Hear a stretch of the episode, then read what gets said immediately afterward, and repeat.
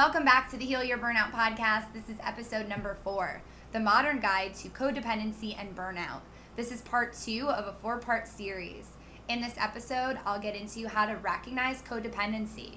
I'll further elaborate not just on codependency in relationships, but identifying codependent behavior in the workplace, recognizing behaviors that specifically contribute to burnout, and I will share my own personal insights and experiences along with different check in questions that you will need to move forward and recognize codependent behavioral patterns in your own life.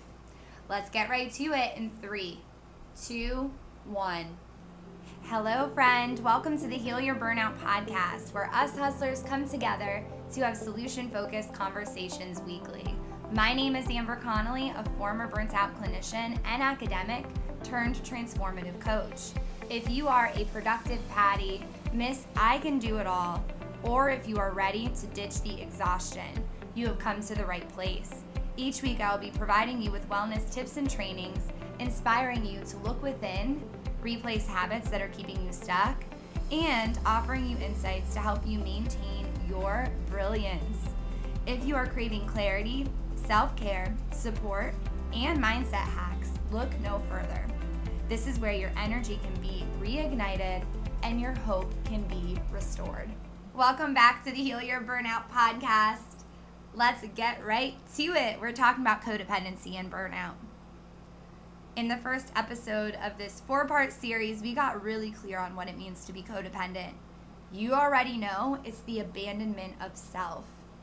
And surprise, it can't just happen in romantic partnerships, it could show up in the workplace whenever you abandon yourself to appease another person, that's a codependent behavior. And in the workplace, this could wreak havoc on professional relationships, on your performance, and on your overall well being. So, we definitely need to talk about it. And some telltale signs that you could be struggling with codependency in the workplace is, I would say, a red flag symptom is Miss, I can do it all. I can do it all. Oh, I got an email to take on an extra project. I'm in. Oh, they need a volunteer to do XYZ. I'm on it. Oh, okay, there's this opportunity that came up to serve on this committee. Sign me up. It's the queen of saying yes to everything. Saying yes to everything and also craving approval. I would say craving approval is the, is the second red flag. Needing that validation from your boss. Needing your boss to tell you how great you are. Should that feel good? Yeah, feels really good to hear that you're doing a great job. That feels wonderful. You shouldn't need it all the time, though. I think one of the key skills to being a professional is being able to evaluate yourself and having the self awareness to say, hey, this is what I'm good at and this is what I need to work on. Is it wonderful to have a mentor to give you more direct feedback? Absolutely. Should you always need a pat on the back? Not every single time. It's nice, but it shouldn't be something that you need always. Because when when your self-esteem or when your validation comes from external sources, it's never enough. It has to come from within you. So that's red flag number 2, always needing validation. And building off of that, red flag number 3 would be always needing to hustle for that validation, needing to perform to feel good enough, needing to get awards, get titles, be the best. Are those things great? Yeah, it feels great to be recognized for your hard work. Is it something that you should need every single time? No, it's not. You shouldn't feel like you need to say yes to everything in order to stay in your boss's good graces to be a productive employee or to be a valuable employee for that matter. I would say another telltale sign is struggling with communication. Feeling like you need to suppress what you're feeling, minimize what you're feeling, and feeling like you can't ask for what you need in the workplace. Last but not least, another red flag would be struggling to delegate, struggling to ask for help. Because when you think you could do it all, chances are you also struggle with wanting to have control of everything and not being able to to allow someone else the privilege of taking on an additional project. You want to have your hands all over it. Um, I know for me personally, when I was eyeballs deep in codependency, this showed up in the workplace as well. And the root of that was always I wanted to be excellent at what I did, which again, there's nothing wrong with that. But I always wanted everyone to view me positively. And I always wanted to be the best, and I never wanted to do anything wrong. I never wanted to go against this imaginary rule book that I made up in my own head. And in graduate school, I really was pushed this narrative that you never want to be unprofessional. You never want to burn a bridge. And somewhere in that that process, I went from being so afraid of being unprofessional that I became this passive robot, never checking in on myself, always saying yes, always worrying about what people thought of me and wanting to be viewed positively, wanting to control others' perceptions of me. And I never communicated my needs at all. I never even knew what I actually needed to feel better because I just was so disconnected with myself. And I think there's a really big myth that when you ask for what you need, that makes you unprofessional. Because there's a huge extreme. There's being unprofessional or being aggressive, and then there's the opposite extreme of being way too passive. And somewhere in the middle is the appropriate assertive response. And it wasn't until I found that assertiveness. And before the assertiveness came the ability to really connect with myself and understand what do I need to feel better. And today in this episode, I want to share with what you could do to check in on yourself. So, just to rattle off a laundry list here in the workplace, for me, this showed up as needing to respond to emails as soon as they came in, almost like instant messenger having difficulty disconnecting from work, outside of work, saying yes when I meant no, not asking for what I needed, not understanding what I needed, biting my tongue, not sharing ideas when I wanted to, feeling not good enough, having low self esteem, not speaking up for myself, letting my boss bully me, tolerating passive aggressive behavior in the workplace, and shoulding all over myself, making up this imaginary list of shoulds that I should be doing. And this left me so exhausted and so run down. And just some other ideas as to how this this could show up in the workplace. It could show up by saying yes so much that eventually you become so resentful that it really tarnishes relationships that you have at work. And so controlling that you can't delegate ever. You can't delegate because you don't trust anyone. You don't trust yourself, and, and then therefore you don't trust anyone else. You don't trust yourself to be enough without constantly hustling or performing or getting the awards or getting the recognition. And I know personally, working in the healthcare field, not only is, is hard work, it, it's a part of the it's the nature of the beast. It's what we do. We work hard. We work incredibly hard. But somewhere along the line, you bring together a bunch of overachievers and you tell them to work together. Well, what do you think happens? Everyone wants to overachieve.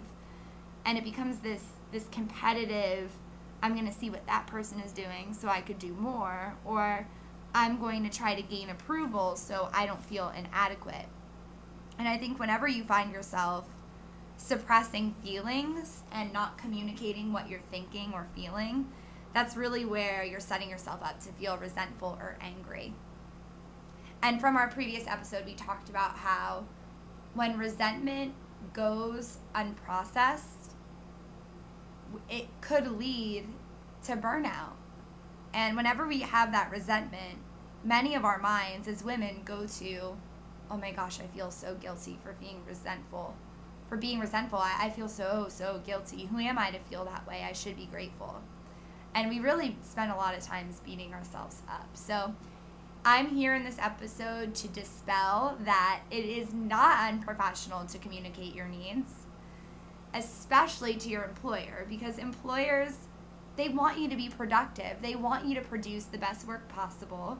they want you to enjoy being at work. And when you're productive and when you enjoy your work, you produce quality material. That that's what they want. They want quality employees. And I think all of us could agree that when you're saying yes to everything and when you're on the way to burnout, you're not producing quality work. And the scariest part is that you probably don't even realize that your work is suffering. Because I remember when I was so exhausted and and just so quote over it, I would have swore that my work was just like stellar.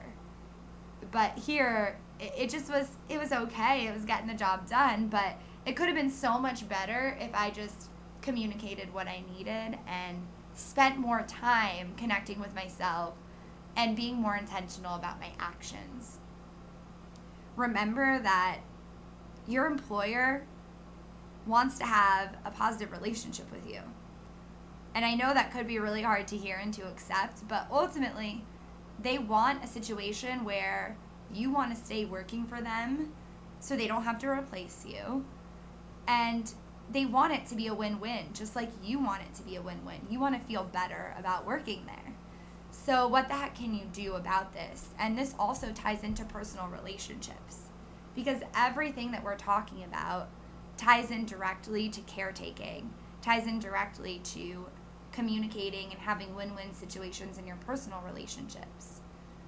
So, what you could do is it depends on the situation if you're the person taking on too much, who lacks boundaries, who doesn't check in with herself, you could really spend some time checking in. Get clear on not only what are you good at, but what do you enjoy doing? How are you spending your time at work? Look at your job description. How much of what you're doing is in your job description and how much isn't?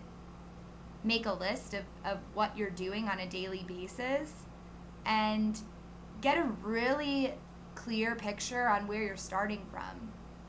Approach it with radical honesty. There's there's nothing good or bad about this. It's just taking an honest inventory. What are you enjoying doing? Surprise if you're saying yes to everything, you can't be loving everything that you're touching. You can't be 100% and giving your 100% to every project that you have. And if you find yourself looking at what you're doing and saying, I love it all, I'm doing excellent at everything, it's time to tag team in a mentor. Someone who's not going to say, Yes, Susie, you're perfect, but someone who's going to say, You know what? We, let's talk about it. There are things that, that are suffering because you're not able to give everything your 100%. Someone who's going to give you honest feedback the next step from there would be delegating or asking for help a little at a time. Obviously, it's not going to happen overnight, but picking one thing that you could delegate away. Have a conversation with a boss or mentor and make it make an action plan. Hold yourself accountable and check in with yourself. So that in 6 weeks you actually produce change. You're not right back to where you started. Now, if you're anything like in the situation that I was in, not only was I taking on these characteristics, but I was in a community of other women taking on these characteristics. So the best antidote for this is communication. Is having open, honest communication in private about what's going on here and keeping the conversation non emotional, objective, and really honing in on your communication skills. An excellent book that I would recommend is um, Crucial Conversations. I'll put that in the show notes. But really being able to speak to what you've noticed with the other person as they're taking on too much and asking open ended questions. What do you think? So, hey, Susie, I notice that you don't seem to be delegating anything away and you seem really spread thin at work. I notice that you have some projects that I'd really love to help you out with. Or I know Becky on our team would love to help you out with. What do you think of that? What are your thoughts? And having these conversations, here's the thing sitting down with someone who's also spreading themselves too thin, just making the move to do that is so productive because when you bring something into the light, you bring it to the surface. So now you're having a productive conversation about it. But at the end of the day, just because you're talking about it doesn't mean that you could control it. So remember the intention of your conversation isn't to change the other person, it's to bring it to the surface, bring the issue to the surface. And the behaviors of you or your coworkers not setting boundaries and not asking for what you need will lead to burnout. Because the less things that we do that fuel our soul, the further and further away we get from bliss, that, that we get closer to burnout. And having open conversations about where boundaries need to be laid and getting really clear on what are your weak areas is only going to help a team move forward together. And a true leader is not only able to hear a boundary request from an employee, but is able to recognize on the flip side when an employee is struggling to set boundaries and is able to come alongside them and help them identify where boundaries need to be laid. Because at the end of the day, does it feel good in certain seasons to take on everything and to feel like Superwoman? Yes, temporarily it might, but it's not sustainable. It will lead you leave you feeling exhausted. It will leave you feeling run down and unfulfilled. You can't be everything to everyone at all times. One of my favorite mantras you can do anything, but not everything. My challenge for you is check in with yourself. What are you pretending to not know? Where are you saying yes when you should be saying no? Where are you performing for worthiness? That's a tough question to answer. That takes some radical honesty to answer all three of those questions, but especially that last question those are the thoughts I have for you. Remember, the disease to please is called a disease for a reason. It will leave you feeling exhausted, worthless, disengaged. It will put you in this perpetual state of performing, always being reactionary and performing. It does not have to be that way. There is a middle ground where you can be assertive and you can thrive in parts three and four, we're going to move from recognizing codependency to healing from codependency. And you're not going to want to miss parts three and four. So stay tuned. Can't wait to see you in the next episode. And until then, sending you love and light. Talk to you soon.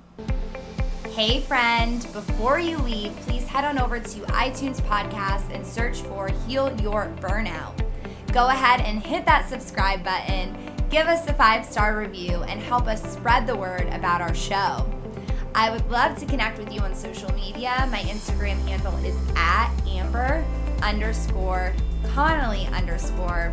And until next time, I'm sending you so much love and light, and I can't wait to keep moving forward with you.